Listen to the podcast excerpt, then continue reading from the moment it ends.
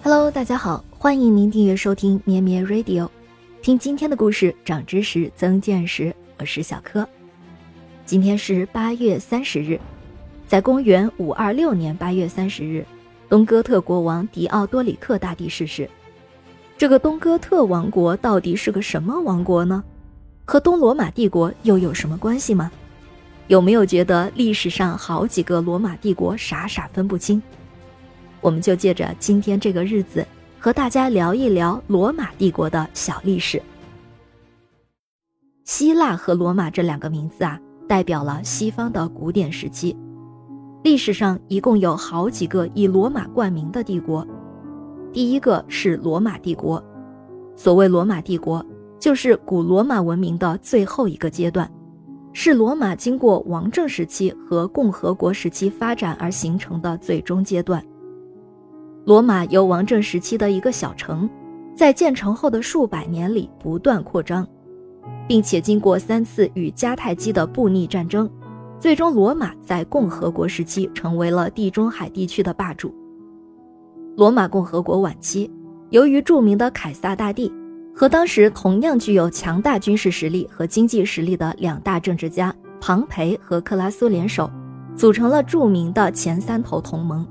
将元老院的权力夺了过来，之后克拉苏在征战波斯的贵霜帝国的战役中战死，凯撒和庞培之间不久也因为争夺权力而决裂，最终凯撒击败了庞培，成为了唯一的终身独裁官，确立了罗马帝国的雏形和基础。但是凯撒不久后就遭到了来自元老院的反对派们的刺杀，罗马帝国并没有能在凯撒统治时期建立起来。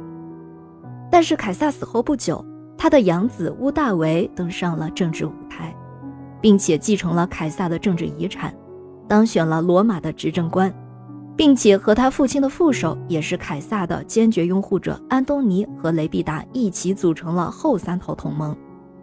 他们击败了当初刺杀凯撒的共和派们，之后屋大维将雷必达踢出权力圈，并且和安东尼兵戎相见，最后获得了胜利。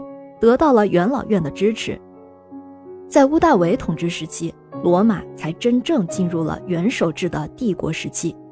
他本人呢，也被称为奥古斯都，意思是神圣伟大，也就是后世所说的奥古斯都大帝。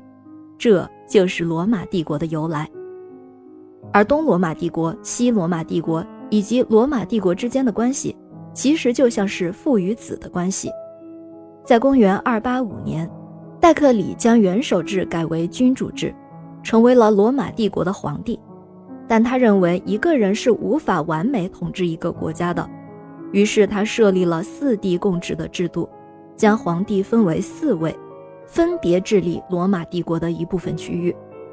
但就是这一制度，却在后世引起了极大的麻烦，埋下了分裂的种子。后来，君士坦丁大帝再一次统一了罗马。并且迁都到拜占庭，也就是当时的君士坦丁堡，现在的伊斯坦布尔，这就使得罗马的政治中心移向了东方。不过，在君士坦丁大帝去世后，罗马再次陷入了战乱中，直到狄奥多西一世再次实现统一。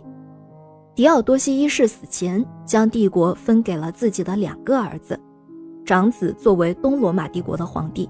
次子呢，就作为西罗马帝国的皇帝。到这里，罗马就彻底分裂了。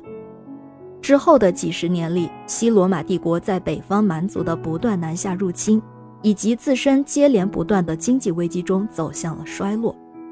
最后，在公元476年，西罗马帝国被蛮族灭亡，只剩下了东罗马帝国。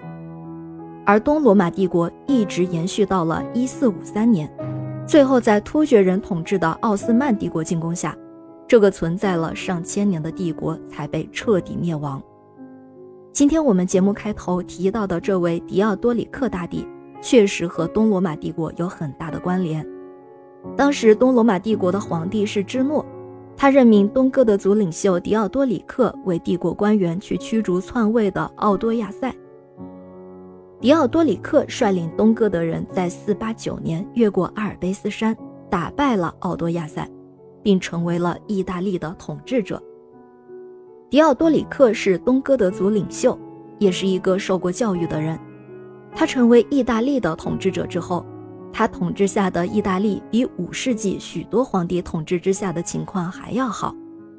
虽然当时西罗马帝国已经灭亡，但是西罗马帝国的文明在狄奥多里克的统治之下，在意大利延续下来了。相较于五世纪的兵荒马乱，狄奥多里克的统治给意大利带来了三十年的和平。罗马帝国的历史是精彩纷呈的。感谢您收听今天的故事，以后我们有机会再涉足这方面内容。咩咩 Radio 陪伴每一个今天。